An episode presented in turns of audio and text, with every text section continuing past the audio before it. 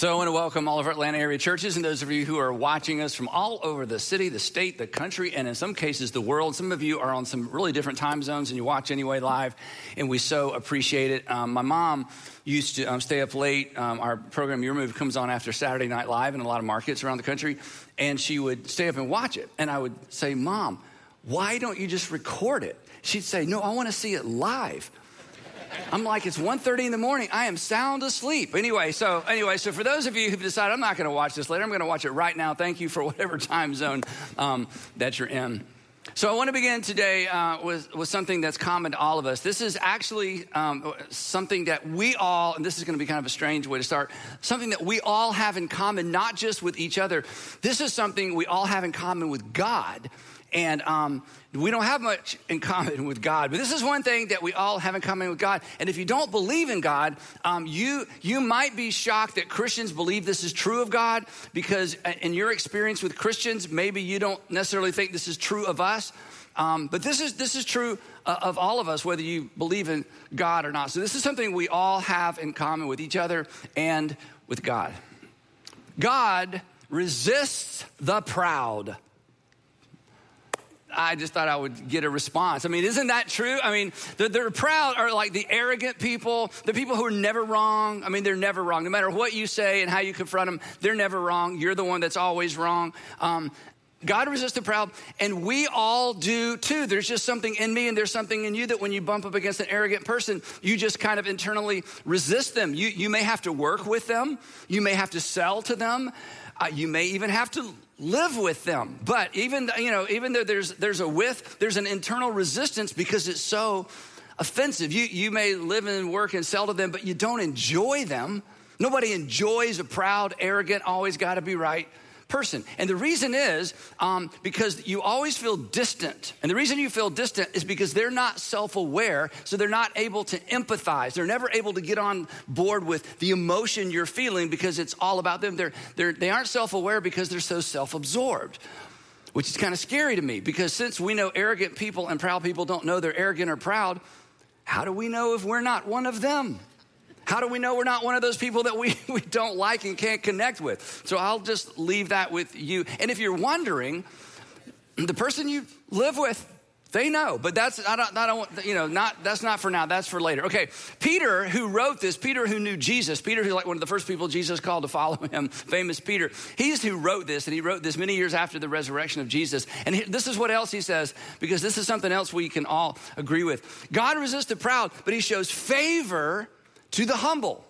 I'm like, me too, right? You too. Or like, I'm, I am far more prone to say yes to a humble request. Aren't you far more prone to say yes to a humble request, even if it causes you to go out of your way, or you kind of have to bend a rule, or you have to do something for one person that you don't normally do for everybody else? But a humble request, my goodness, I, I'm more inclined to say yes to a humble request than I am somebody who's demanding and has to have their way.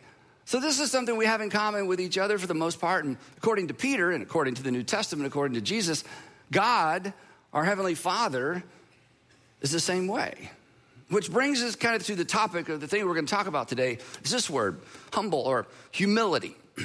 Humility, I mean, we all know this, we've experienced it, is so powerful. In fact, if you're having a conflict with someone, whether it's family or work or neighborhood or whatever it might be, when you're having a conflict with someone and you're, you know, you're you're coming in hot, like you got your thing all lined up and you've had this imaginary conversation twenty times, you know what you're going to say and you're going to show them you're wrong. I mean, they're wrong and you're right, and you you come in hot. When you when in a difficult conversation or difficult environment, when you bump into humility, it's so off-putting, it just puts you off balance because you're expecting them to be defensive and they're not defensive. You're expecting pushback. And, and the thing is about humility, humility doesn't push back. Humility absorbs. And, and sometimes you don't even know what to do with it. It's so powerful. And when two people, when, when humility meets humility, just about anything can be resolved. And this isn't new information. You don't need to write this down.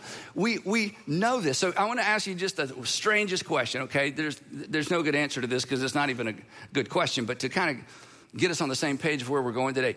Are you, are you ever tempted by humility? I mean, you know what it means to be tempted, right? Something that appeals to a desire. Are you, are you ever tempted by humility? How, or how about this? Are you ever tempted to be humble? No. Right? It's, we don't think of this as a temptation. Are you ever tempted to be humble, but you resist? I rebuke you, humility. I will not give in to you. You shall not pass. I mean, do we ever have that internal conversation with humility? No, because humility isn't really a temptation we resist, but it's definitely a posture that we should all adopt. After all, we like it when we see it. We like it when we're confronted with it. So why would we not pursue it? It's kind of odd, isn't it?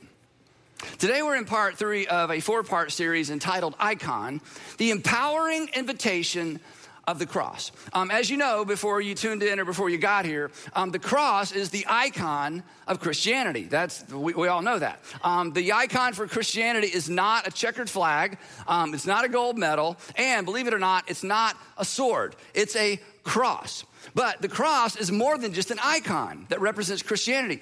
The cross is an invitation, and not an invitation merely to a way of believing. It's a it's an alternative way of living. It's a lifestyle. It's alternative, but it is not intuitive. In fact, on the surface, when first approached with this, and if you've been listening to any of this series or if you follow Jesus through the Gospels, when you're first confronted with the way of the cross or the way of Jesus on the surface, it kind of seems a little bit crazy. Um, it might strike you as lazy. Um, and the Apostle Paul, who wrote, you know, almost half the New Testament, he admits, he's like, yeah, on the surface, the whole thing seems kind of foolish, like a fool's errand. So consequently, when it comes to the invitation of the cross, we're all inclined not to accept the invitation. Last time we were together, we talked about the fact that it's not just an invitation, but as the subtitle of the series says, it's an empowering invitation. It empowers us to express and experience the power of God. It positions us to experience the power of God. So last time we were together, I asked you a question, and I, I said, do you want to experience the power of God in your life? And I was shocked because it was like dead quiet. Like four people said, yes. I'm like, well, there's four, you know, okay. But the question was, if you're a Jesus follower, if you're a Christian, would you want to experience the power of God? So we talked about what does the power of God look like, and why is it that getting in sync with the way of Jesus or the way of the cross positions us to experience and to manifest the others first power of God. And we said as well throughout the series that a lot of Christians don't even know the invitation to the way of the cross even exists. For, for so many Christians, faith is just kind of a one and done. Like, I prayed a prayer and I got baptized, and now Jesus is my Savior, and the cross is basically just a good luck charm. Now back to the real world where we grade ourselves by comparing ourselves, where we chase the wind and live to win.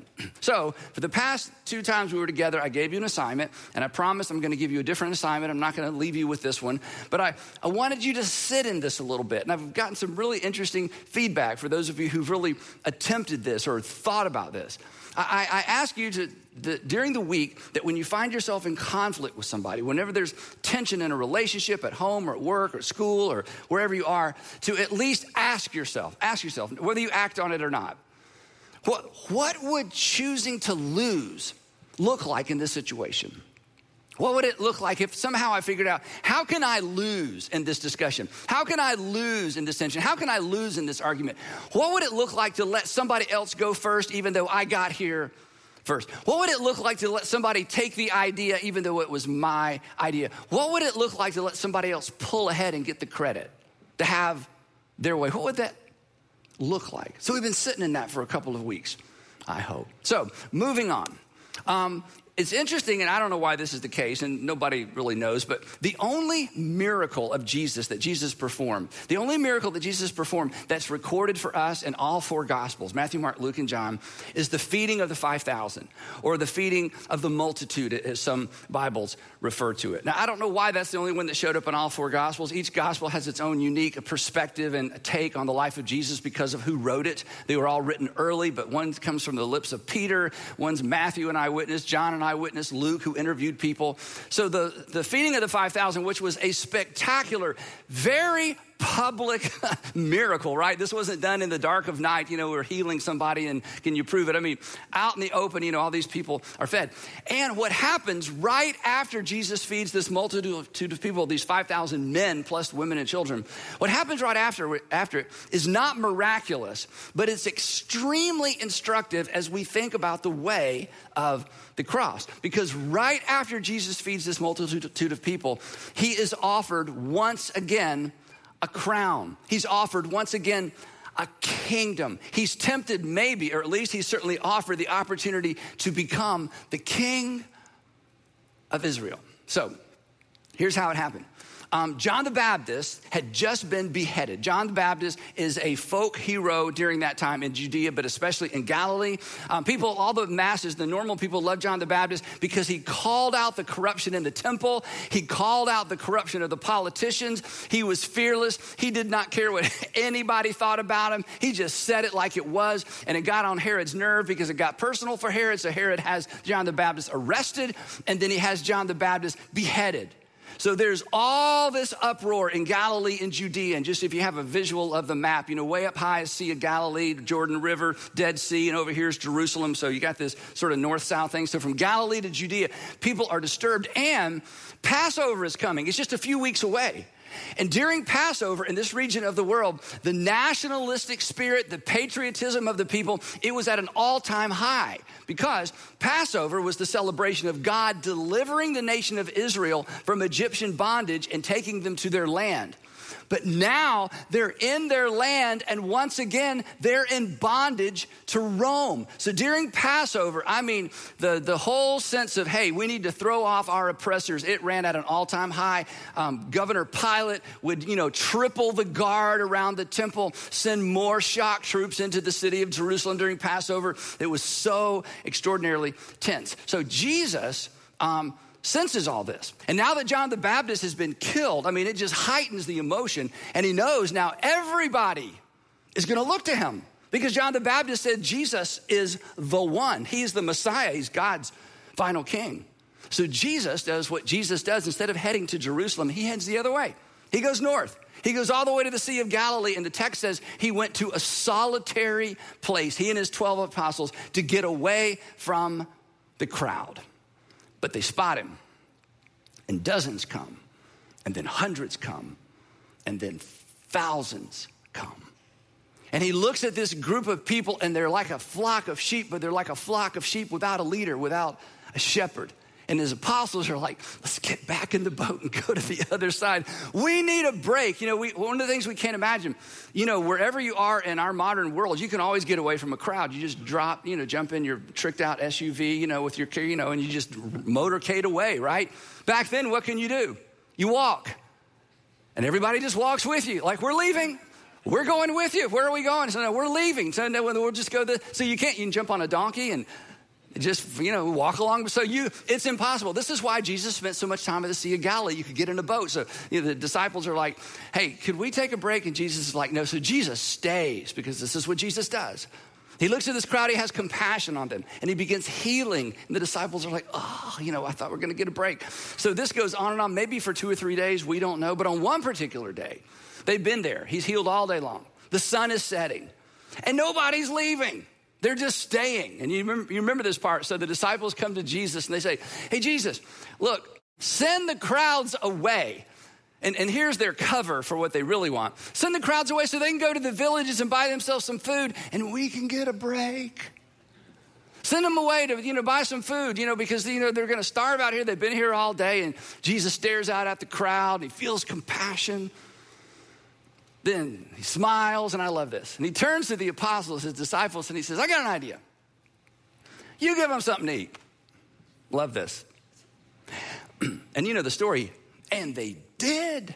They fed these thousands of people, and the crowd goes wild. And for them, it is not just a miracle. It's a sign. A sign is something that points to something. In fact, all of Jesus' miracles, they weren't just standalone miracles. They were all signs pointing to something.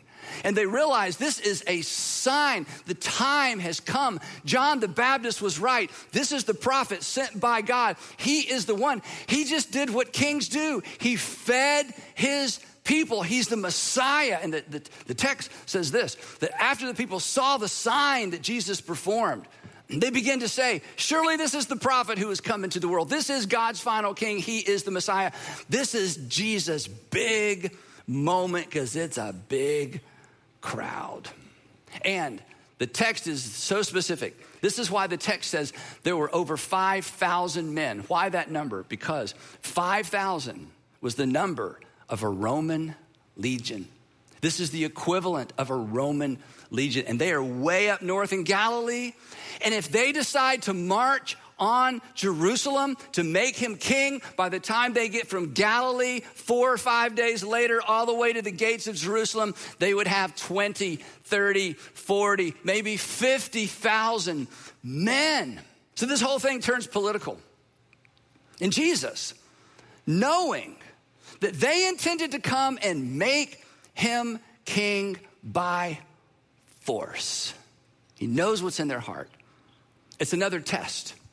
Maybe it was a temptation. Jesus, take it. Take it. They will follow you to the gates of Jerusalem. It will be epic. It will be glorious. It will be an answer to prayer. It will be what the prophets prophesied. You are in the lineage of David, King David. Just take it. Blood will be shed, but that's just the way of things.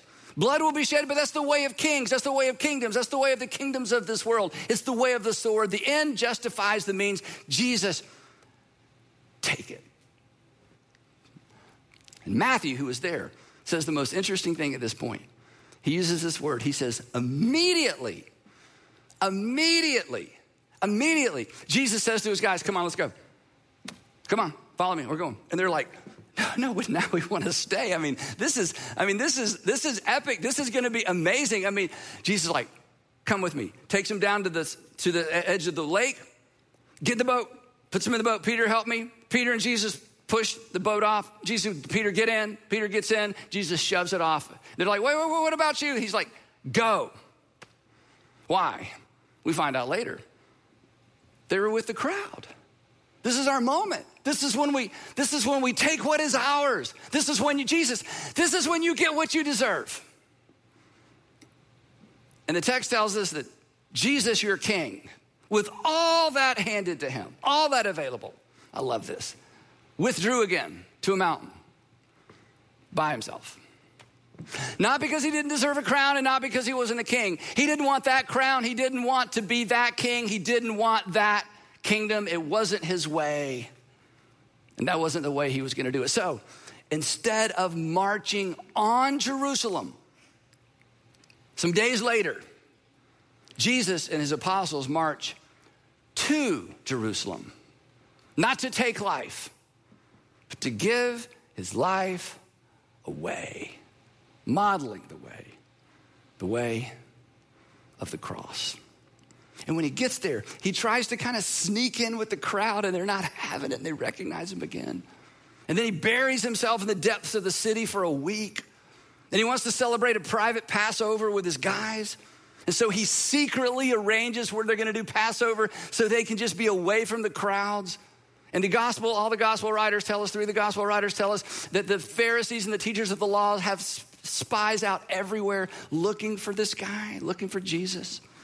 And Jesus has this private room, and only a few people know where it is. It's such interesting detail. Jesus works it out himself behind the scenes, and he gathers the twelve, and they have their final Passover together.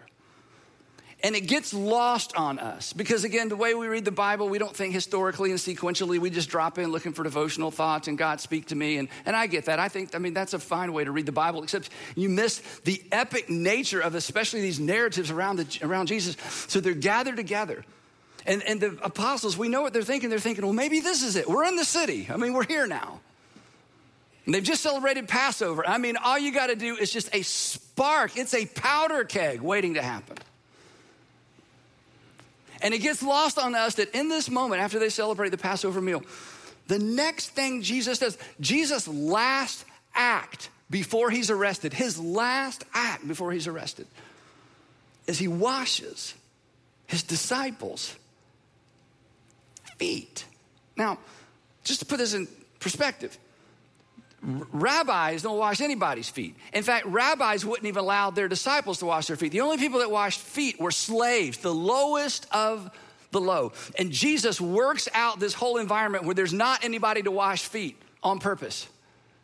So when Jesus stands up and removes his rabbinical robe and lays it on a stool, and then puts a towel around his waist, they're all thinking, uh-uh, no, no, no, no, no. We have seen what those hands can do, and you are not about to wash our dirty feet. And Peter says what the rest of them are thinking, and Jesus is like, Peter, sit back down.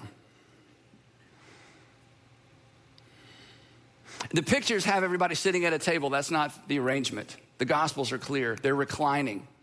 I don't know how to describe this. I was going to show you a picture, but it doesn't do it justice. So just imagine you're leaning on an elbow. You're on your left elbow. You're eating with your right hand. The person next to you is here. They're kind of in your chest, and somebody's in theirs, and it goes all the way around the table. Everybody's legs are extended behind them. They're all facing each other, and Jesus is behind them. They can all make eye contact with each other. Jesus is behind them. And this takes a lot of time. And during all of that time, look up here, your Savior is on his knees at the feet of men who would abandon him that very night. One of them, Peter, would deny that he even knew who Jesus was that very night or early that next morning. One of them had already betrayed him. Judas Iscariot was responsible for making sure Jesus was arrested that very night. And Jesus washed Judas' feet. Let that sink in. This is the way of Jesus. This is the way of the cross. This is what eventually rocked an empire and shaped the world. When Jesus talked about enemy love, love your enemy, he was not kidding. That night, they didn't know it. That night, he showed them how it was done. And when that most humiliating moment of their life finally passed, Jesus stands up, puts his rabbinic robe back on, and he asks them this question, and they knew better than to answer out loud. Guys, do you understand what I have just done for you? To which they're thinking, other than humiliate us completely, no, what have you done for us? He says, you call me, and rightly so, you call me teacher, and you call me Lord, and you're correct. That is what I am. Guys, I am a big deal. You are not wrong about that. You've seen what I'm capable of. You know what I can do. We were just in Bethany, and I let Lazarus be dead for three and a half to four days so you guys would know who you're dealing with. I am a big deal. And what he knew that they didn't know was in a few weeks, they were going to be a big deal as well. And here's what I know about some of you. You're a big deal. You are. People look to some of you. You're a big deal in your community. You're a big deal as a coach. You're a big deal on the golf course. You're a big deal in that ladies group that you lead, and they just think you're the smartest person they've ever seen, and you've changed their lives, and they're so grateful for you. You're a big deal in your business. You're a big deal in the boardroom. Many, many, many of you, you're a big deal. You have leverage. You have authority. You have, when you speak, people are a little bit quieter. People write down what you say. You're a big deal. And Jesus says to this group, hey, you're right, I'm a big deal. One day you're going to be a big deal. Let's talk, to, let's talk about what all the big deals should do. Here's what you do when you have a little extra authority, a little extra resource, a little extra power, a little extra influence. Guys, he says, do you know what I've just done for you? You ready for this? If... Say something real quick. If you're not a Jesus follower, you're not a Christian, I'm so sorry the church hasn't gotten this consistently right. He says, I, the big deal, I have set for you an example that you should think about, nope, write down, nope, agree with, nope, consider, nope, that you should do as I have done. And they don't know it in the moment. He just washed Judas' feet. that you should do as I have done for you. That you should do for others what I have done for you. Which is what? Well, here's what he did. Here's what he did throughout his ministry. This is what it means to follow Jesus. This is what it means to get in sync with the way of the cross. He says, I want you guys for the rest of your life. And they did it. I want you guys for the rest of your life. And if he was here and he was looking at those of us who claim to be Christians, he would say, and this is for you too. Do you know what I've done for you? I, I want you for the rest of your life to choose, because it is always a choice. It is an invitation. You do not have to accept it, but I'm inviting you to accept it. I, for the rest of your life, I want you to choose because it's a choice, and I want you to chance because it is risky. And I want you to chase. I want you to be intentional. I want you to choose. I want you to chance. I want you to chase humility. I want you to give in to the temptation to go second or last. Or maybe you just don't even go at all. I want you to proactively every day and in every environment do for others. And this is for those of you who are a big deal. In my world, I'm a big deal. I'm the boss. My jokes are so funny. I mean, I, I, you know, when you're the boss, you say, I have an idea. And the next thing you know, people are acting on it. I'm like, no, no, no. It was a th- I was just an idea. Come on back. I didn't know. We thought we wanted to, you know. Some of you live in that world, right?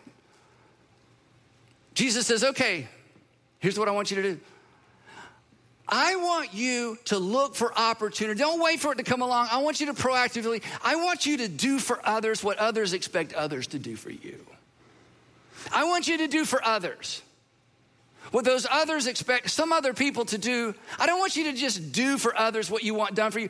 I want you to do, actually do for others what is generally done for you. Now, there's more. This is so amazing. This, to me, this is the most amazing part. It's so subtle. When this was going on, there was something else going on that nobody in the room knew about. And later, after the resurrection, Jesus talked to John, and Jesus tells John about the other thing going on in the room that night that nobody knew was going on. Jesus, when he washed their feet, look up here, he wasn't just illustrating something. I've set for you an example. And he said, I've set for you an example. Okay, you're illustrating. Jesus wasn't simply illustrating something when he washed their feet. He was responding to something. Remember last time we talked about the fruit of the Spirit? And I said, the fruit of the Spirit, all these love, joy, peace, patience, kindness, goodness, gentleness, self-control, those are responses. You don't get up in the morning and say, today I'm going to be so patient. No, you, you wait. And then you respond with patience. You respond with self-control. You respond with kindness. They're responses.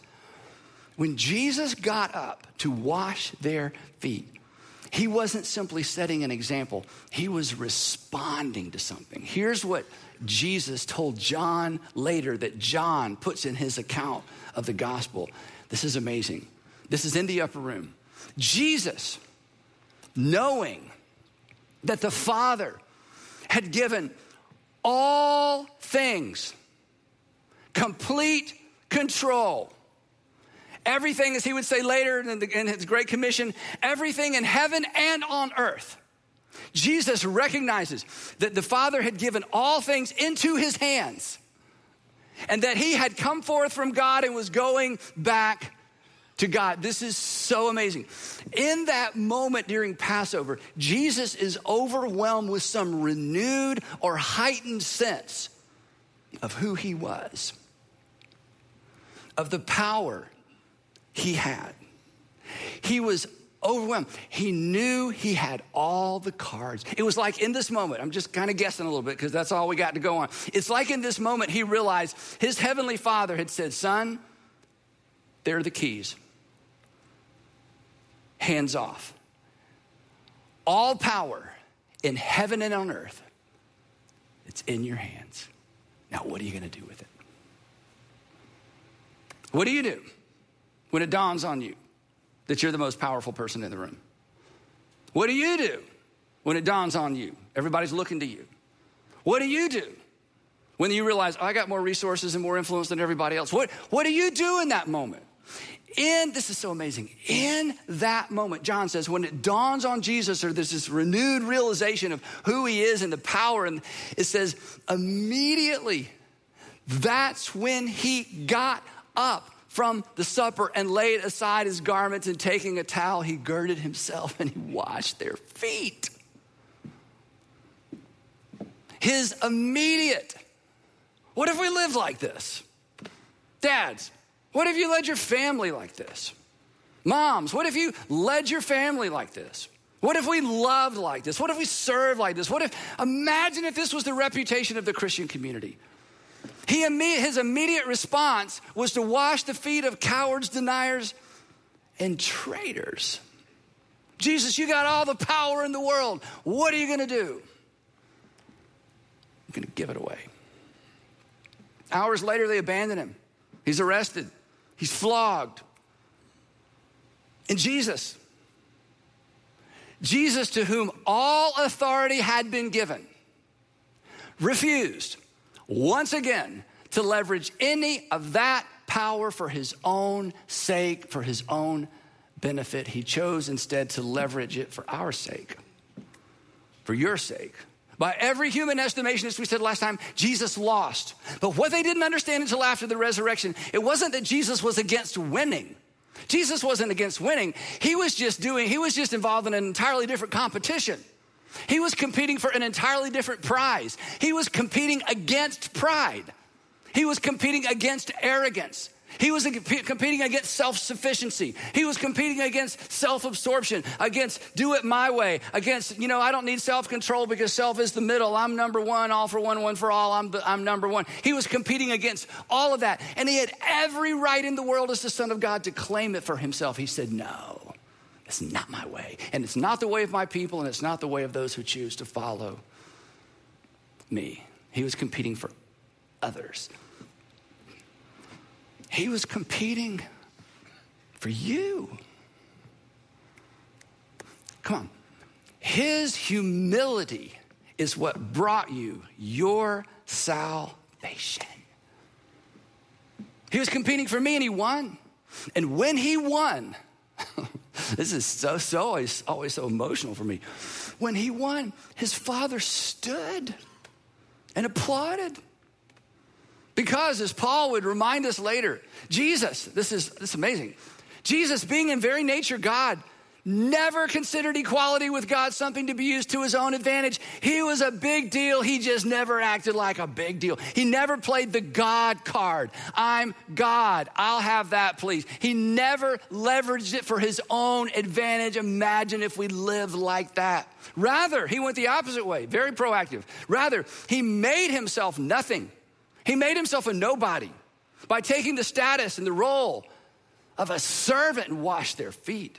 And being found, Paul says, and being found in appearance as a man, here's our word, he humbled himself. He chose it. He chased it. He lived it. And, and to what degree did he humble himself for you and me? By becoming obedient to death, even death on a cross. Good news, you will never have to do this, I'm imagining. But if you're wondering how far do you go, how low do you go? That's how far he went. That's how low he went. He lived this out to the bitter, crucify him, crucify him. And so the cross became the icon for Christianity, for your faith. And mine, because the king flipped the script. It's why I love the lyrics to this song that our writers wrote some years ago that we sing all the time. No other king. Come on. No other, it's not just song lyrics. No other king would kneel to wash my feet, prepare a table. Literally, who was at that table? The men who would abandon him, deny him, and turn, and turn traitor on him. Prepare a table for his enemies. Lay down his glory for the least of these. Lay down his glory. He never played the God card. He leveraged his power for you and for me and for the people of this world. That's why it was good news of great joy for all people. No other king would withstand or stand for that mockery, to be led to slaughter and to stand in front of Governor Pilate. And Governor Pilate's like, okay, defend yourself, would you? I mean, I've heard the accusations. Come on, give me the other side of this.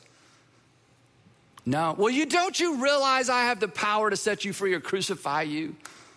Jesus is like, well, you think you do, but you don't. But I understand.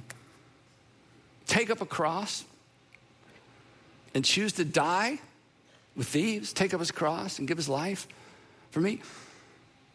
And my friends, he invites me every day, every single day, and invites you every single day to say yes to the invitation, to follow him, to embrace his way, the empowering way of the cross. And if you say yes, let me tell you what's going to happen. If you say yes, you'll discover some feet to wash that don't deserve to be washed. And you will wash them anyway, not so you'll get credit, because you won't even tell anyone. Because in that moment, you're doing it for the one, not for everyone. And in those moments, our lives are changed. So I want to leave you with a new question this week. What would it look like? What would it look like to chase humility? What would chasing humility look like for you? Look up here. Not simply responding humbly. That's good. What does it look like to proactively chase humility like your Savior? Instead of marching on Jerusalem because you're all powered up and bowed up and you're right and you're the boss and you got the right argument and I've worked it all out. Instead of marching on Jerusalem, to march to Jerusalem. To give your life away, to lay down a little bit of your life for them, for her, from him, for that group in light of what's happened in your community or maybe in your family, maybe with one of your kids. And, and I can't answer this question for you, but here's what I can almost guarantee you. If you'll ask it, you'll know. If you'll allow yourself to be tempted by humility, you'll see. And perhaps you'll be changed. And when the church, if the church ever rediscovers the way of the cross, perhaps the world could change once again. So choose it this week. Chance it. It's risky. There's not necessarily a bow. Chase it like your Savior, because that is the way. It's the way of the cross. We'll pick it up right there next time when we wrap up our series, Icon, the empowering invitation of the cross. Let's pray together. Heavenly Father, we can imagine it, but we can only imagine it. Give us eyes to see. Draw us into those moments.